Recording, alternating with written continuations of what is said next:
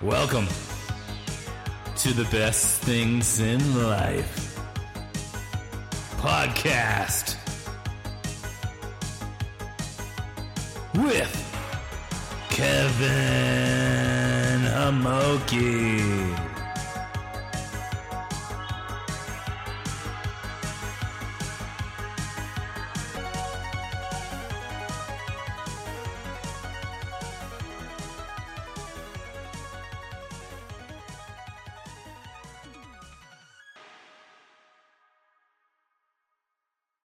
Okay, and welcome to another episode of the Best Things in Life podcast with me, Kevin Homoki. This is my podcast. If this is your first time checking this podcast out, the way it works is I basically use my talents, skills, and mastermind abilities to determine what the best is in any given subject. Today I'm going to be talking about the best Van Halen album, but you know what? Next week it could be the best Choo Choo Train, or the best sandwich made out of bologna. Who knows, right? That's a thing, right? There's a billion possibilities when it comes to determining what the best is in different categories. But today I am going to be talking about Van Halen. Other than that, I hope you guys are doing well. It's October, near the end, which means we're like 3 months away from the end of the amazing year that 2020 has been. And I don't know. I started this thing in March, had ups and downs, just like a lot of things, but I'm enjoying it, and I hope to be stronger in the upcoming years. But yeah, if you've made it this far, thank you for stopping by. If you could do me the great honor of hitting that like, subscribe, and share button, or just even do word of mouth, go tell your mom. Go tell your mom about me. Go tell your mother. Tell your mother about me. And share the pod. And also, if you want to suggest a certain subject, maybe you're in need of, like, hey man, I just got a kid and I want to know what the best stroller is. I'll find out for you. Or maybe you're back to school and you're like, hey, what's the best way to get out of detention? I have some ways. I'll let you know about that. But yeah, let me know in the comments and I'll see what I can do for you. That's pretty much how it does. I do the work so that you don't have to. So today I want to be talking about Van Halen, his albums, the band, but recently, if you didn't know, one of the greatest and possibly the best, and this is where I'd have to probably do a bit more of a deep dive, but possibly one of the best guitarist, or guitarra, as we say in another language, he died, Eddie Van Halen. Edward Van Halen passed away recently, and this one was kind of 2020, he passed away because of cancer, and 2020 has just been a bitch when it comes to cancer and stuff like that. We also recently lost Chadwick Boseman, aka Black Panther, to cancer as well. And it just sucks that people are going. This year has been there's been a lot of big people dying, and little people too, people that you don't know that have died as well. A lot of people die, right? But the reason why I want to talk about Van Halen is because basically in 2015, since 2015, I've been going every summer to a major rock concert. In 2015 I went to AC/DC. The following year I did, I think, Guns N' Roses, and then it was Metallica, and then it was Bon Jovi, and then last year was Iron Maiden. So Van Halen was on my radar, and was on one of my bucket lists, and now I will never be able to see that. And that sucks because Van Halen is definitely in the history of rock groups one of the most influential. I mean, they pretty much were that they were in that very sweet spot of, like, you know, you had like bands from like the 60s and early 70s, like, you know, well, I mean, if you want to go, you had like, you know, bands like the Beatles and then, you know, and then Led Zeppelin, Rolling Stones, and then it kind of became a little disco-y, right? And then you had, and then if you jump after that, you go into the future bands, you know, the hair metal bands of the 80s, and then eventually 90s grunge. But in that sweet spot of late 70s, early 80s, you had Van Halen that basically created a very unique sound. And yeah, man, I mean, I found them. I found them through their song, You Really Got Me Now. I think back in the day, there was like a TV commercial where there was like this action figure dude picking up Barbie in like a Corvette. And then he was playing You Really Got Me Now cover by Van Halen. And eventually, you know, learned that and down the road. And, you know, you hear some of their hits. Panama is one of my favorite songs of all time. Panama. Okay, so let me talk to you about Panama. Panama might actually be the most versatile song ever created. You know, Panama. Listen, if you're going for a workout, Panama, huh? You know, little. You know, it goes great when you're pumping your arms. You know, Panama is also good for cardio. You know, when you're out for a run, it just pumps you up. When you're ready for a big show, or if you're getting for a big speech, I'm pretty sure Donald Trump, before every one of his speeches, listens to Panama before getting out there and telling Biden to shut up. You know, and Panama, it's also a great sex song. Panama, Panama, huh. Like it's a good rhythm song for when you're doing the deed. And also, you know, if you ever go in a game show and they're like, hey, can you sing the entire lyric of one song? Nothing's easier than Panama.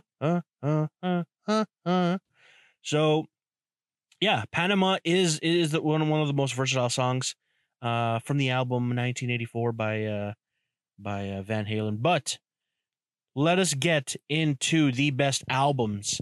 But before we do, I want to talk about how I'm going to be going about this, because, you know, I read a lot of articles. I did a deep dive. I listened to all 12 of their studio albums. We're going to be doing studio albums today, you know, and I did a deep dive. I listened to all of them. Most of them are great. They eventually kind of dip down and they're not so great, you know. But hey, man, a band from 1978 to 2015, basically. They've been on the charts, but the way I'm going to be basically going it down is I'm going to be breaking it down by, obviously, commercial success, right? So you know, I'm going to be doing by sales. Now the way sales works is what's that company, the RCII, the record, the certifications, right? So basically, the way it works is, if you have 500,000 units sold, that's a gold album. If you have 1 million, that's a platinum, and then 200 million plus is multi, and then if you get 10 million, that's a diamond. After Diamond Dave, no, but that's a diamond series, and we're just right off the bat. Van Halen has a couple diamonds, a lot of platinums, and then maybe one or two golds. But anyways, so obviously I'm going to be going by the amount of albums sold by the band. That's one way to judge success and whether they are good or not. Obviously charting, you know, US, you know how they charted in the US and then and the billboards, you know, over there, because the more popular the songs are, the more popular the band is. You know, they will show up. Here's the thing. Here's my thing when it comes to people saying, like, oh, how do you know which thing is the best? You know, the best. How do you determine? How do you find out about things that are good and best? The truth is, if something is good or great or amazing, it will find its way to you. Just like finding out, like, about, like, Breaking Bad, one of the best TV shows on TV.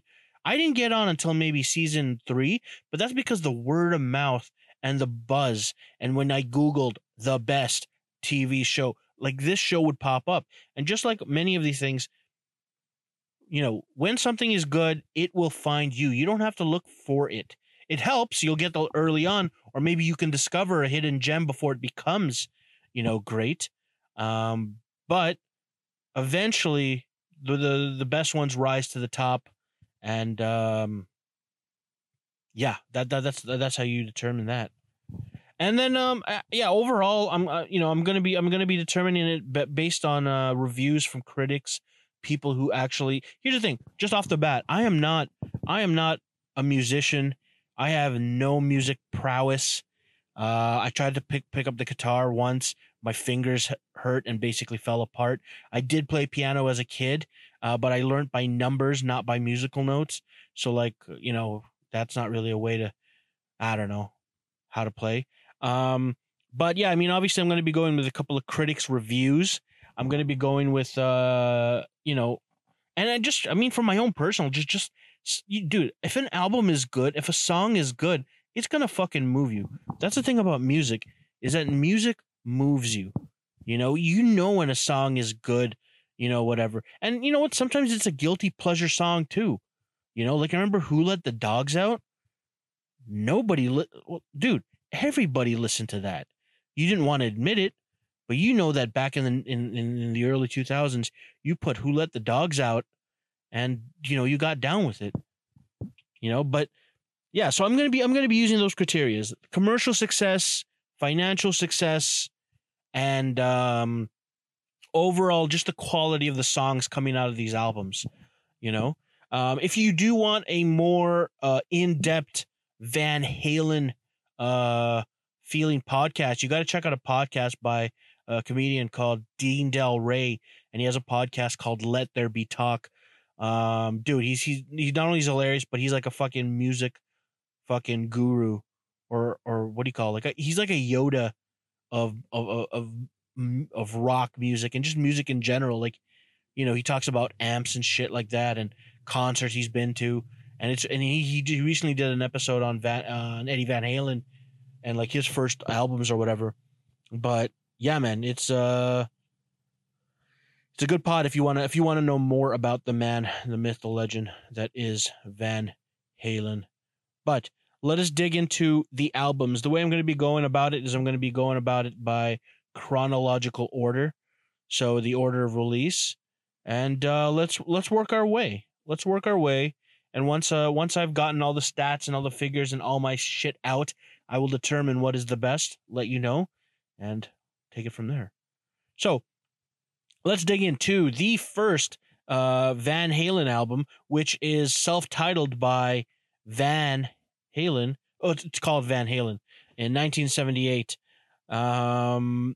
This album ended up having selling eventually a diamond, which is at least 10 million or more. And it topped out as a debut album. It did pretty well. You know, it got to the Billboard charts of the U.S. At 19 or whatever. But the thing that really made this album like really good was that it exposed everybody's talents on that album. You had, you know, amazing. They did do a cover of You Really Got Me Now, which showcased David Lee Roth's unique voice. I'm not going to call him the best singer, but he has a unique way in presenting. He's just a fun around, energetic kind of guy. But the song that I think really exposed the talent, the skill of Eddie Van Halen was a song called Eruption. It's basically just a guitar. It's like a 2-minute guitar solo. He basically does what they call finger tapping, where it's just fucking, it's just crazy. Like, here's the thing. I mean, you know, you gotta, maybe more people are doing it now, but back then that thing was fucking revolutionary. And yeah, I mean, a lot of great songs came out of the first Van Halen. You know, you had, let's see, just off the top of my phone and list. Yeah, I mean, You Really Got Me Now, which was a cover. Running with the Devil, right? Which still holds up. Ain't Talking About Love, Jamie's Crying, and On Fire. And yeah, man, dude, Van Halen, first Van Halen, in terms of who the band was, it's a very top heavy album of like, dude, man, the first, like, because I think there's 11 songs, and like the first, like, maybe 8 or 9 are straight bangers, man. Like they're fast paced, you know, they're energetic, they're go, go, go. And then near the end, they have a couple of deeper cuts, you know, a little bit more rhythmically different songs, you know, and all that stuff. But overall, the fucking album is just, for a debut album, it's just amazing, you know? So, yeah, man, I mean, Van Halen won 1978. And then a year later, they came out with Van Halen 2. In 1979, this one did better. This one ended up having 5 platinums, you know, and then it hit the charts at higher at 6. It hit the U.S. Billboard charts at 6. And honestly, when I listened to this album, I felt like it was basically a B-side. It was a B-side to the first Van Halen. You know, songs again were rhythmically great. All that. He ended up having another solo song called Spanish Fly, but he played. He basically had a riff on an acoustic guitar. So if you want like to see, like, dude, man, to see him translate, you know, his guitar skills to an acoustic and make it on a fucking record, it's fucking amazing to see. And yeah, they were saying that a lot of the songs on this album did exist pre-Van Halen 1. So in a way, it was like they were, I think they had enough in their library to basically go with one album, 2 albums back to back, pretty much, I would say, in similar, obviously giving Van Halen 1 the better. They definitely stacked that one a little bit better, but Van Halen 2, great. They had Dance the Night Away as well, which was a commercial hit as well. Beautiful Girls. What else we had? And then Somebody Get Me a Doctor as well, you know? So yeah, Van Halen 2. I think for a lot of bands tend to suffer with a sequel album. 'Cause, you know, they tend to put their big hits on that first album. They're, you know, their sweat, soul, and tear. And then the second one, they're either rushed into it and, you know, they do subpar material, or they do something, but it's always going to be overshadowed by that first. And I think the thing is, Van Halen 2 on its own is a great freaking album, but you get outshined by that first one, right? So Van Halen 2, 1979. And then a year later, we have Women and Children First in 1980. And this one went 3 times platinum. It hit the Billboard charts at 6, and it was the number one album. It was the first album that they did where they didn't have any covers on it, because their previous 2 had a couple of songs that were like, I mean, You Really Got Me Now was a cover of The Kinks. And I forget what one was one on Van Halen 2, but this was the first time that they had no covers. It was all their songs. Honestly, this album also, like, if you listen, it's very weird because, like, this one is definitely more heavy metal. It's a little bit more harder rocking.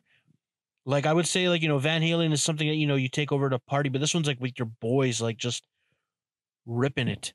And yeah, it's definitely they even have a couple of songs that are, I don't know when thrash metal was invented or whatever, but I would say the thrash definitely had some thrash in Women and Children First, you know.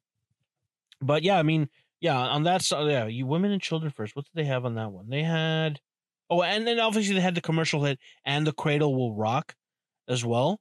That did too well. But yeah, most of their other deep cuts, man, it was like a heavy metal fucking song right there, you know, album. So yeah, Women and Children First, 1980. The next one. So this one, I actually tweeted at Dean Del Rey, and Dean Del Rey said that this was their best album.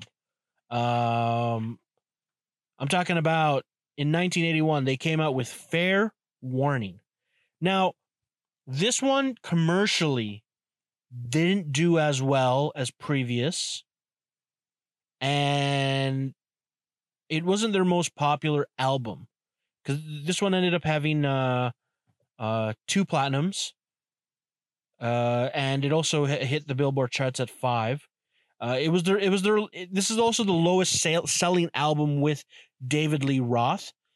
Just for you, for those that don't know, David Lee Roth he eventually left Van Halen to pursue a solo career. So he only did a few. He did 6 albums with, maybe more. But anyways, long story short, the critics, musically speaking, the Eddie Van Halen took more, because here's the thing. From what I'm understanding of the history, and I don't really know too much about the history, I felt like David Lee Roth really was more of a uppity kind of guy about good times, partying, doing coke, strippers, and all that stuff. Eddie Van Halen wanted to have a couple more deeper, more meaningful lyrics and more complex songs. So I apparently in Fair Warning, Eddie Van Halen had more creative control. He had more creative control than he ever had before, and thus creating Fair Warning, which I think if I had to say what it's like, it's more, the songs felt very Led Zeppelin-y. I don't know if if that can explain it, but like from previous albums, they had a unique kind of like party and guitar riff kind of sound, kind of songs. This one was really like way more longer tracks. Like, you know, instead of like 2-minute, 3-minute songs, there'd be like 5-6-minute songs in there as well. I mean, they did have an opening of Mean Streets. Was the first one to open up, and then you obviously had Unchained, which was another big single out of that one as well. But they also had other ones like Push Comes to Shove, and Hear About It Later. Oops, yeah, there's that one as well. And yeah, Fair Warning. You know, so commercially, the album wasn't. I mean, it still sold a shitload, and eventually people got on it.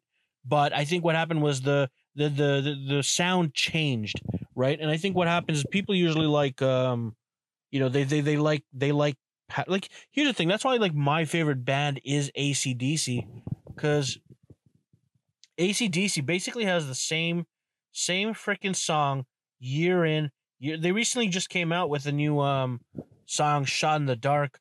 And dude, it's just like the other one. It's a banger. It's a hit. You know, it goes on. And dude, man, AC/DC is like that steady fucking band. Whereas a lot of bands like Van Halen, Bon Jovi, a lot of bands that have been around tend to dip and go with the times, right? They tend to adjust to what's popular with the times. I mean, even if you look at like recent artists. Like Taylor Swift, you know, she started out a little country, you know, she was just an innocent little country girl, and then she eventually got into pop music, right? You know, she got into pop, right? And then recently she released kind of a folky kind of album. So like, you know, artists eventually, if you stick around more than a decade, you're gonna change with the times, because, you know, like they say, you either change or die. I think Nietzsche said that.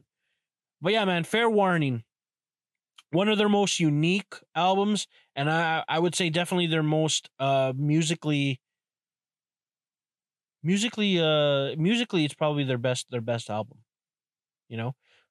Anyways, after Fair Warning came one of their, I guess not musically, this I'm talking about Diver Down. In 1982, they had an album that I believe they tended to rush. Originally, I think it was they were supposed to just do a couple singles, but you know, the studio obviously trying to push them, because I think what happened was they really worked it out. They really got kind of stretched with Fair Warning, and obviously they wanted, you know, they wanted to, hey, listen, get back on top, get a little hot, do more commercial shit, go the other way than what you did at on Fair Warning. And then what they did for Diver Down was they ended up doing a whole bunch of covers. I mean, this album ended up having 5 covers out of their 12 songs, you know. Now the covers were great. Like they did a cover of Roy Orbison, Pretty Woman. You know, Dancing in the Street was also a cover as well.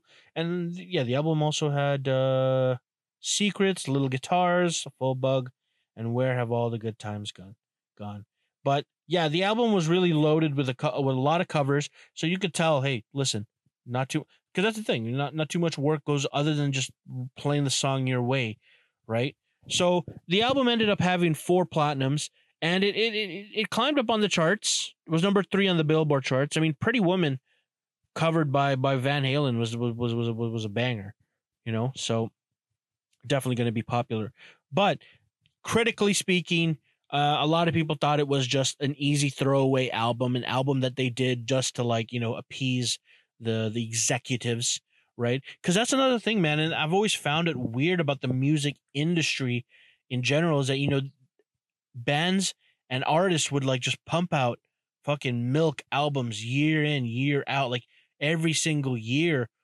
And I mean, you got to realize over time, like obviously they hire other people to do songs as well, but you got to fear like the creative juices get drained because, you know, these bands also got to make money touring as well.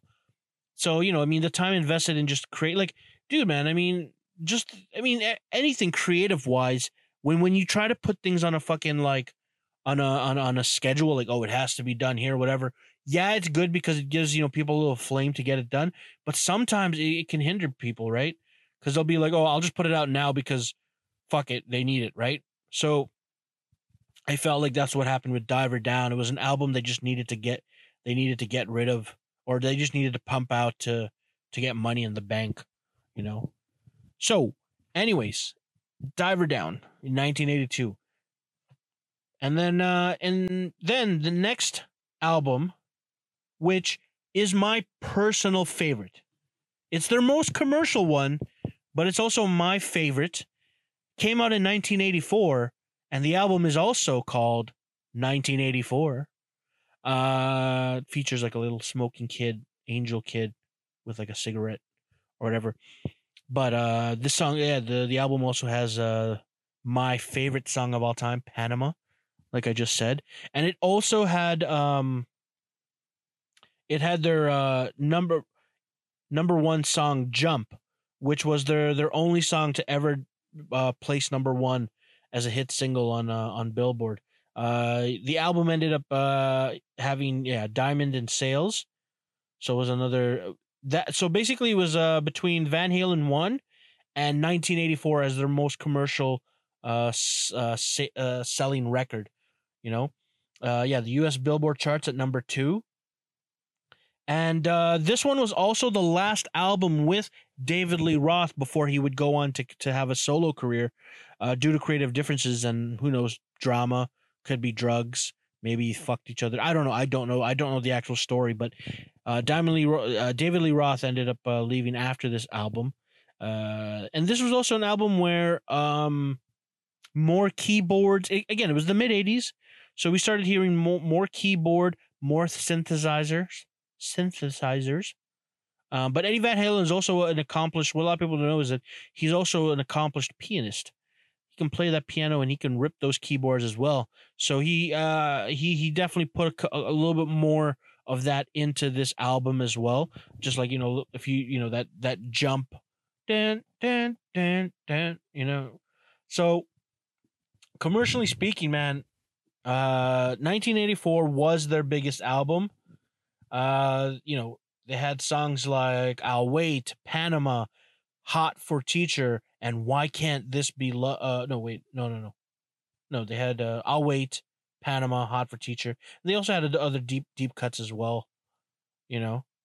But yeah, man, that song is fucking amazing. Jump, people are kind of split on Jump. Jump is a very generic. It was during the MTV era, right? So, you know, a lot of people made music videos just for the videos, and not necessarily complex songs, jump, right? So it was a very simple song. So musically, critically, a lot of people just thought it was not as cookie cutter as Diver Down, but it was like, okay, they're becoming commercial. They're selling out, man. But you know what, dude? Sell the fuck out, because rainy days, man. Rainy days. You don't know when you're going to be at the top. So fucking take it while you got it, if you ever get it.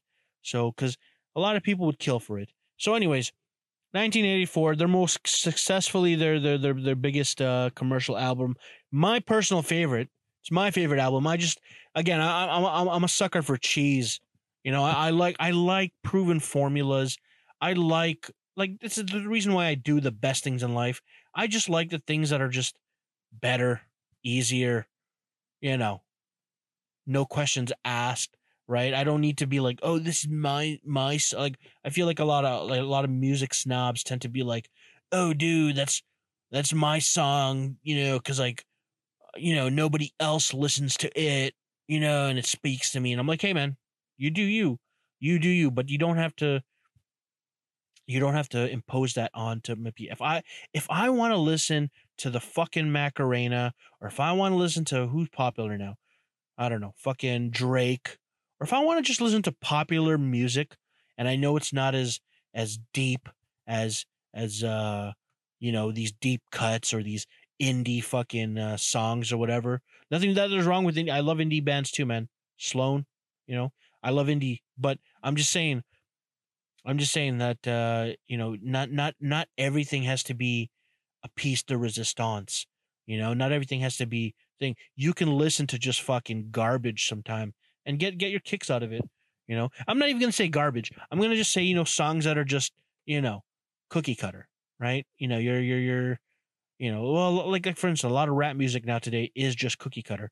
They put a beat, and then they put, some really dumb, stupid lyrics, and then they sell it out, right? So it's all fucking creative, and that's the thing about it. It's whatever you prefer, right?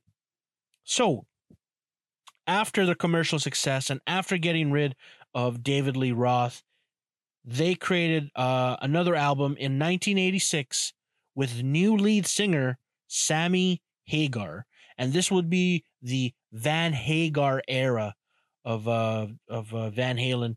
And their album in 1986 was 5150, which was named after the studio that they recorded out of.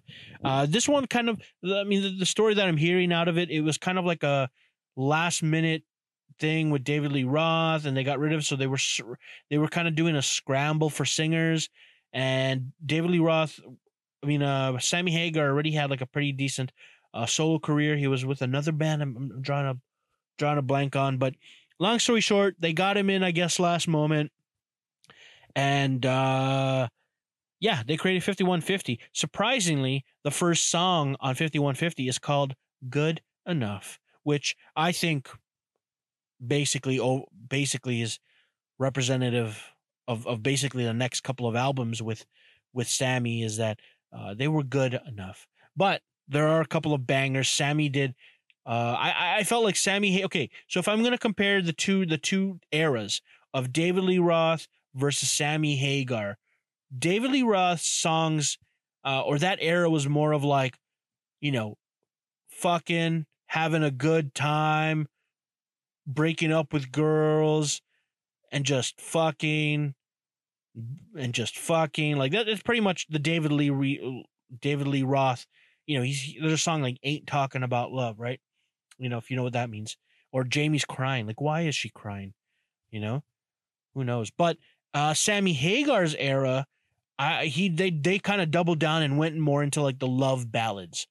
It felt like these were. It kind of felt like, okay, Sammy Hagar is more of the relationship man, and David Lee Roth is more of the single man, more of the Lothario, more of the gigolo, because he did have a song called Just the Gigolo.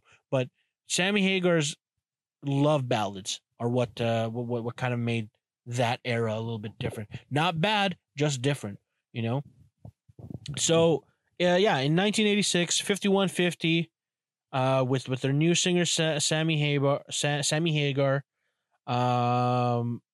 ended up having 6 platinums. It was also the first time that the album was number one on the Billboard charts. Yeah, I mean, obviously with big news and rivalry and up, and obviously Sammy Hagar had a bigger following, I guess, and just all that news. They actually did more. They were more successful with Sammy Hagar. You know, I don't know. Again, I don't know why of that time. I don't know what it was. But they actually were more successful with Sammy Hagar. You know, maybe because what's it called? Van Halen had a bit more creative control with Hagar, and then Hagar obviously appealing to like more lovey-dovey songs. So, you know, you get the women involved, and hey, listen, man, if you get the women, you get the power, as Scarface likes to say. So, yeah, man, 5150, definitely, it's the first album of theirs to chart high. Did well in sales. I mean, the songs on it as well. What did we have on 5150? Yeah, 5150, we had Why Can't This Be Love, Dreams, Love Walks In, Best of Both Worlds, and then Summer Nights. But yeah, 5150, man. It's I enjoyed the love ballads. I'm more of a David Lee Roth guy. I'm more of a let's just fuck, let's just have a good time, let's do some drugs, you know, kind of man, you know. So David Lee Roth, DLR speaks a little bit more to me than SH, Sammy Hagar, you know. So, after that, in the year I was born, in 1988, they came out with an album called OU 8112, which basically it's OU 812. I don't know if that, like, it's spelled OU and then the numbers 812, but if you say it out loud fast, it's like OU 812, which I don't know I don't know the meaning. It's probably an inside joke, or there's probably a meaning out there, but I didn't research it. But OU 812 ended up having 4 platinums. This one also charted number one on the Billboard, and this one was like kind of got mixed reviews. I think they were shedding their David Lee Roth skin. A little bit of that skin carried over into 5150 because, you know, the plane. But OU 812 really was just like a love ballady kind of album, I thought. You know, and I think the reviews, obviously, they were saying that it was a safe album, you know, and that, yeah, I mean, what songs did we have? You're looking at Back in Blue, When It's Love, Finish What You Started, Cabo Wabo, which, and Mine All Mine, you know. So, yeah, the songs were very... I mean, we're entering the 90s, and I think the 90s was a real hard hit for especially some of these bands that were fucking hard hitting in the 80s to go into the 90s, which kind of like mellowed out, maybe because, you know, all that crack cocaine had finally dried up. So, yeah, man, I don't know. OU 812 in 1988 commercially did well. Like you can't deny it, but I think the album was just a very okay album with a couple of good songs, right? And then I think this is the one I think this might have been Hagar's best album with them, but in 1991 they came up with For Unlawful Carnal Knowledge. Now if you break down the letters of that, that's FUCK. They were kind of having, at the time, they were having issues with censorship in music and all that shit. So they came up with this as a tongue-in-cheek album, For Unlawful Carnal Knowledge, right? FUCK. And this one ended up having 3 platinums, also charted at number one in the U.S. Billboards. And they actually won a Grammy for Best Hard Rock Performance. And MTV also gave them the award for the best video for Right Now. And Right Now was used in, like, at that time many sports intros and like a buildup, because it has a very fucking epic kind of buildup, like something you'd want to play before the Bulls played, you know. So yeah, man. Fuck. That album. I liked it. I mean, what are the songs that we have from Fuck? Fuck. For Unlawful, no. We had Pound Cake, Run Around, Top of the World, The Dream Is Over, Right Now, and Man on a Mission. You know? So, fuck. Which was all right. You know? And then, in 1995, we had the last album with Sammy Hagar. I guess at this time, you know, tensions rose again, and Sammy had more tensions with Eddie. So this was the last album that they created. I'm talking about Balance in 1995. There was a couple of good songs in that one. That one ended up having 3 platinums, but it's still charted number 1 at the Billboard, U.S. Billboard charts. But yeah, man, it was the last one with Sammy Hagar. Oops, sorry. And then what else? What else have we got with this album? Yeah, we had a couple. Don't Tell Me What Love Can Do. Can't Stop Loving You. Amsterdam. Not Enough. Right. So we had a couple of songs, decent songs or whatever. Yeah, it was all right. I mean, again, mid-90s are starting to fade off, in my opinion. But not too bad. Balance. And then, the next one is, it's on the list, but it's not the best. It's their worst. I would say it's their worst album. In 1998, they had Van Halen 3 with a new singer called Gary Cerone, who came from I think it was called Extreme. But it was the first and only time they would sing with this guy. It's just their worst album. It ended up having gold in sales, and the U.S. Billboard charts, it topped up at 4. To be honest, the lead singer just didn't fit. It didn't rhyme. I don't know, man. It didn't mesh well. Obviously, the guitar playing and the rest of the thing were on point, but it just fell through, you know. What else? Yeah, so. I mean, I'm just putting it on the list, but I'm not counting it. And then the last album, which was the return of David Lee Roth. In 2012, A Different Kind of Truth, David Lee Roth returned, and the band kind of returned to its old ways, right? You know, sales, it only did a gold, but it's still a pretty new album. Charted at the U.S. Billboard at number 2.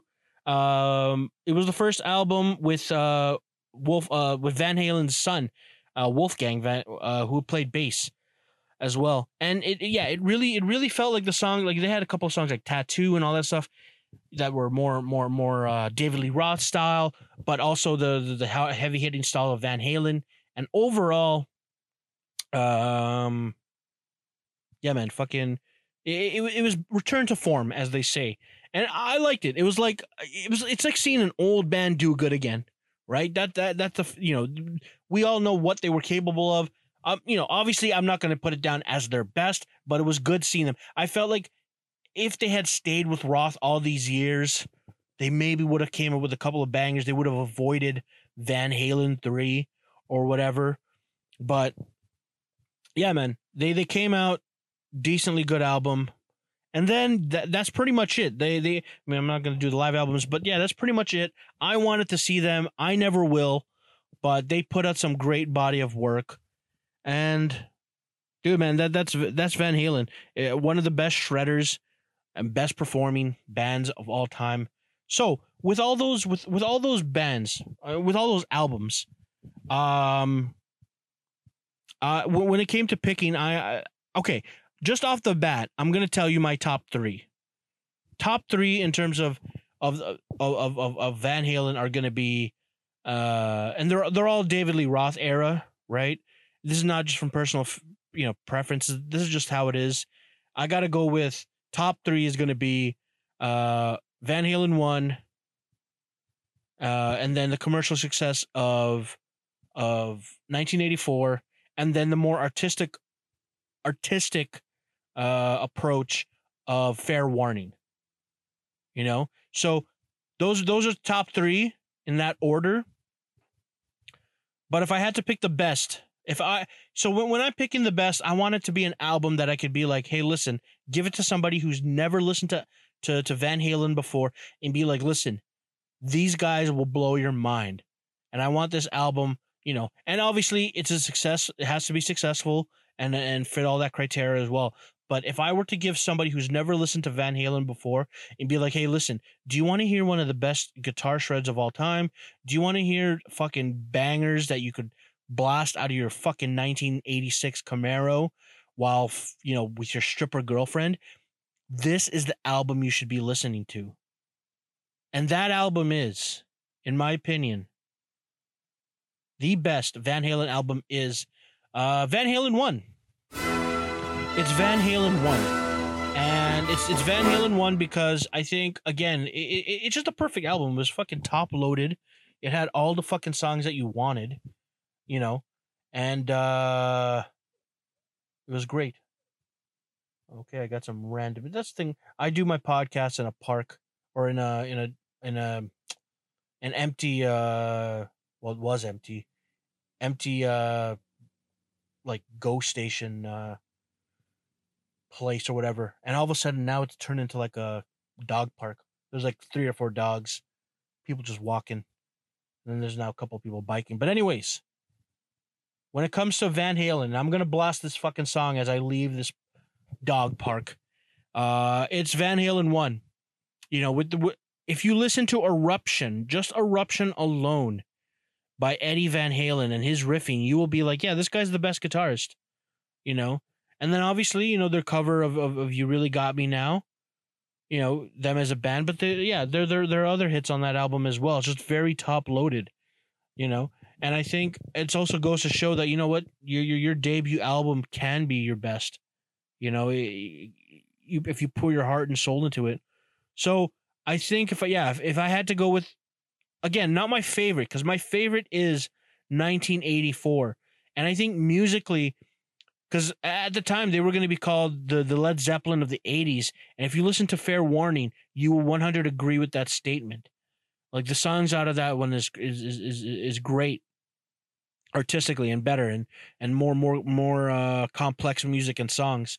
But I think with the deeper cuts and with obviously the hits and the bangers of Van Halen 1, you'll understand why they're amazing. So that's going to be my pick for the best Van Halen album. Let me know in the comments if you agree or not, or if you know a better reason why or why not. But yeah, if you made it this far, thank you for checking the pod. Don't forget to like, comment, subscribe, do all the social media stuff. Help me help you. And I hope you enjoyed it. And I hope you go and discover Van Halen if you haven't listened to them, because they're a really great band. You know, I did deep dive and I didn't know, like, dude, man, I never listened to Spanish Fly before this, and to hear him riff on a fucking acoustic guitar like that blew my mind. So anyways, and that's another thing too, when live shows come back, when we are allowed to go to concerts, fucking go to them. Get out there and support little local bands. But dude, man, go check out the greats before they're gone, man. I mean, it's 2020. Aren't you amazed that the Rolling Stones are still alive? I'm knocking on fucking plastic right now. Wish I had wood, but dude, man, the fuck that Rolling Stones are still around says something. Or that Paul McCartney and AC/DC just launched a fucking new song. So, dude, man, there's hope. There's hope. But go, if there's a band or if there's somebody you've always wanted to see, when this thing opens up, go out and do it. Anyways, that's been me, Kevin Homoki. Enjoy and keep on rocking in the free world.